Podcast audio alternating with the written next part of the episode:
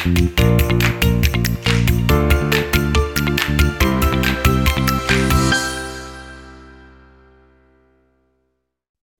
everyone, and welcome to episode two in series 12D of um, this podcast. Mm-hmm. Having a natter. Having a natter. and today, having a natter, won't surprise you to know, it's me and Dave. Yeah, good afternoon, everybody, or good morning, good evening, depending on what time of day Yeah. you're listening to this. Or good night.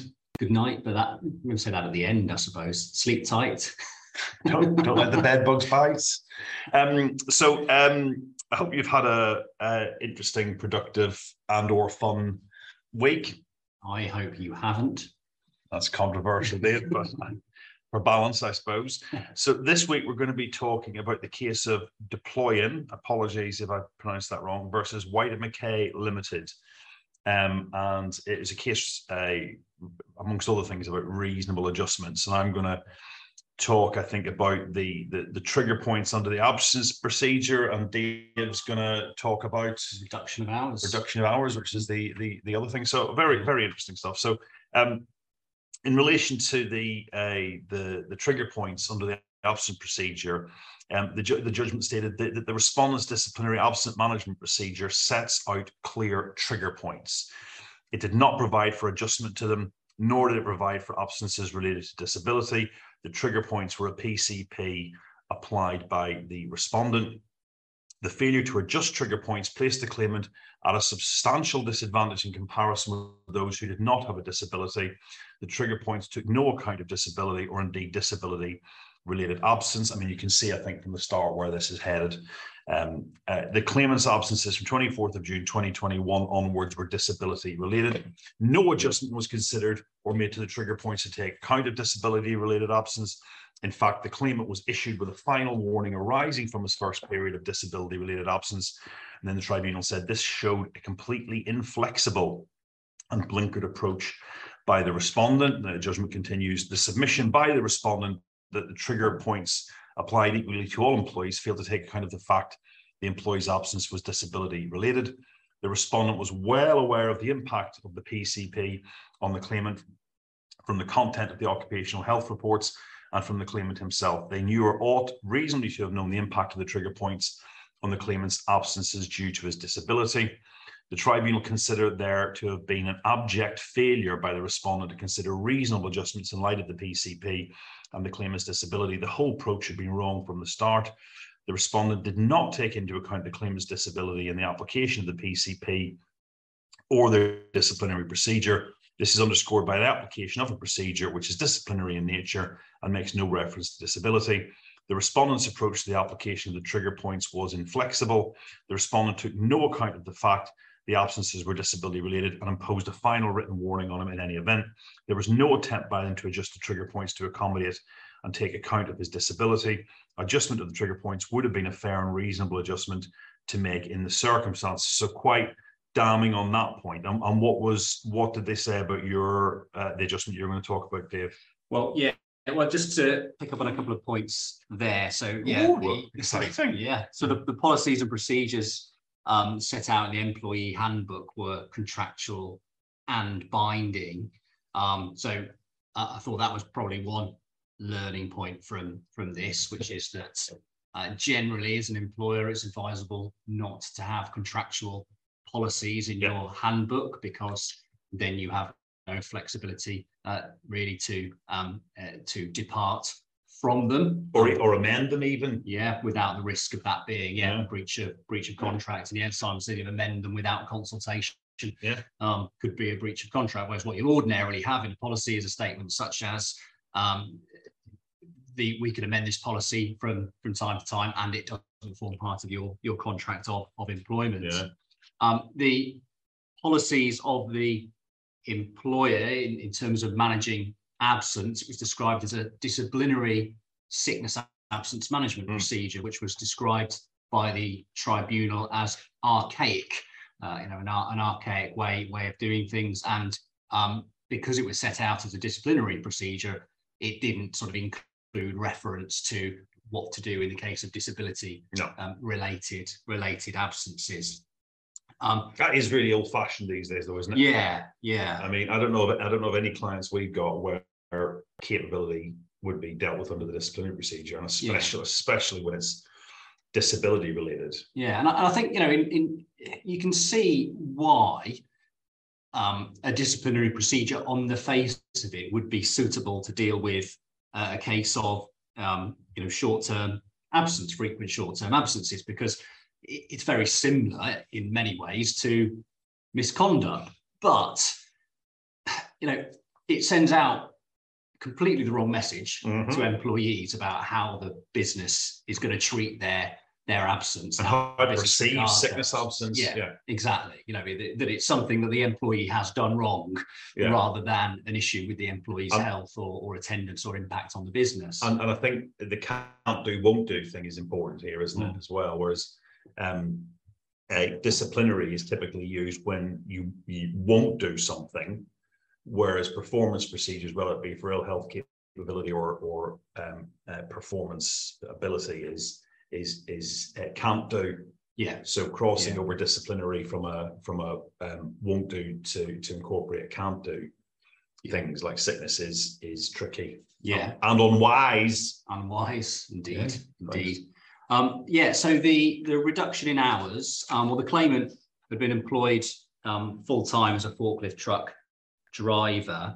He made a request to reduce his hours after he'd been given his first um, uh, final written warning. Um, the employer said, right, we need to look at this as a flexible working request and then considered it under that procedure as opposed to as a reasonable adjustment yeah exactly so that that was their sort of fundamental error yeah. really and something that i don't think they ever really recovered from you know, looking at it as a flexible working request and i think yeah. that the reason that was such such a fundamental error is that when you look at the sort of guidance, the statutory guidance on how to deal with a flexible working request, um, it focuses very much on why you might not be able to grant that request for reasons related to the, the, the business mm. and, and, the operations of the business. Whereas with a, reasonable adjustment request, you are, of course, absolutely entitled to take into account the impact of that adjustment on the business, but that's got to be balanced against the impact on the employee. Yep. Um, and uh, you know, if you if an adjustment is going to um, make the difference between an employee being able to remain in employment at all uh, uh, and, and them having to leave, then you're going to be expected to perhaps deal with a little bit of inconvenience for, for other other employees. Now, what you can't see at home or in the car or the train, wherever you're listening to this, ladies and gentlemen, is I'm adding tremendous value by nodding vigorously when Dave makes these yeah. points.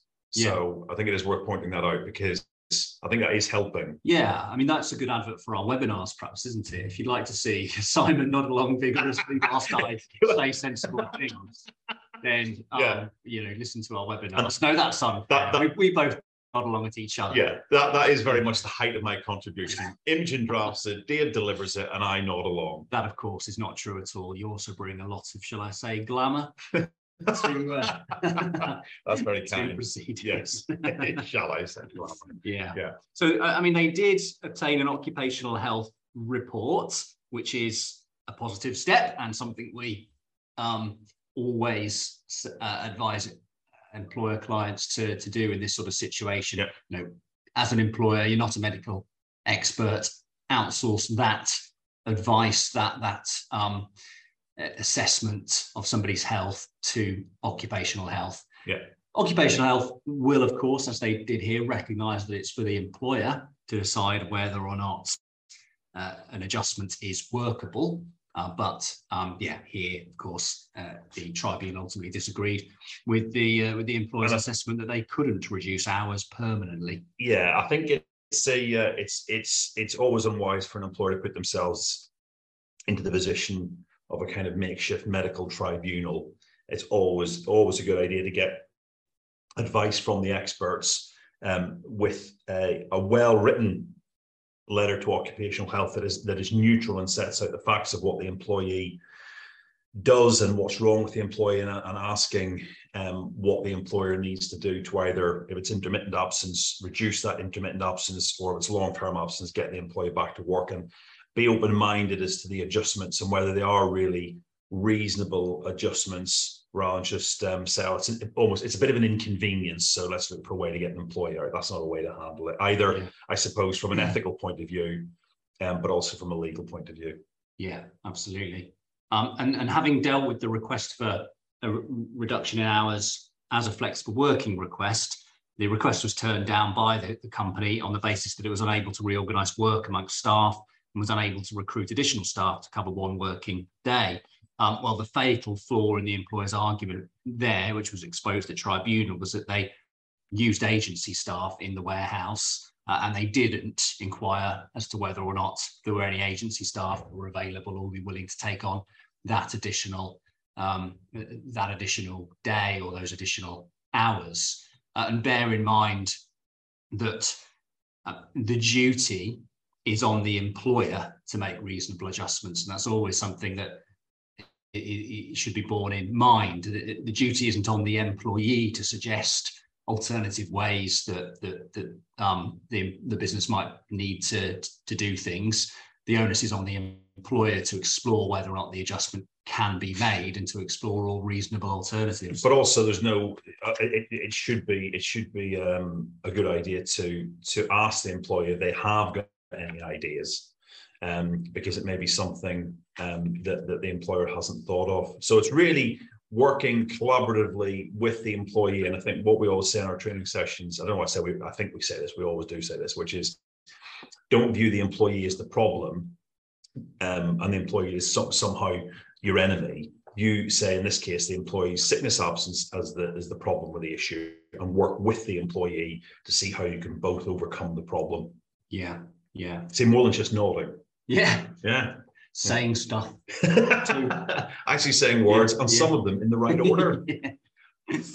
um, yeah, so this was a constructive unfair dismissal case as well. Um, interestingly, mm-hmm. it says an inverted yeah, commas, which I can't you've see raised, the, you've raised my hopes now. podcast. Yeah. yeah, it was an anticipatory breach. So the employee was resigning in part in, rela- in response to having been um, given a final written warning and having had his request for reasonable adjustments overturned, but also in anticipation of further breaches, um, which were uh, which were well really along the same lines, which was um, continuing to manage his sickness absence without adjusting their their policies and procedures. Um, having started at final warning stage, that was going to result in uh, in dismissal, and he was going to be um, uh, yeah, dismissed for further periods of absence, and such dismissal would be in breach of his contract in the circumstances. So again, coming back to the employer being in a, in a vulnerable position because they had that sickness absence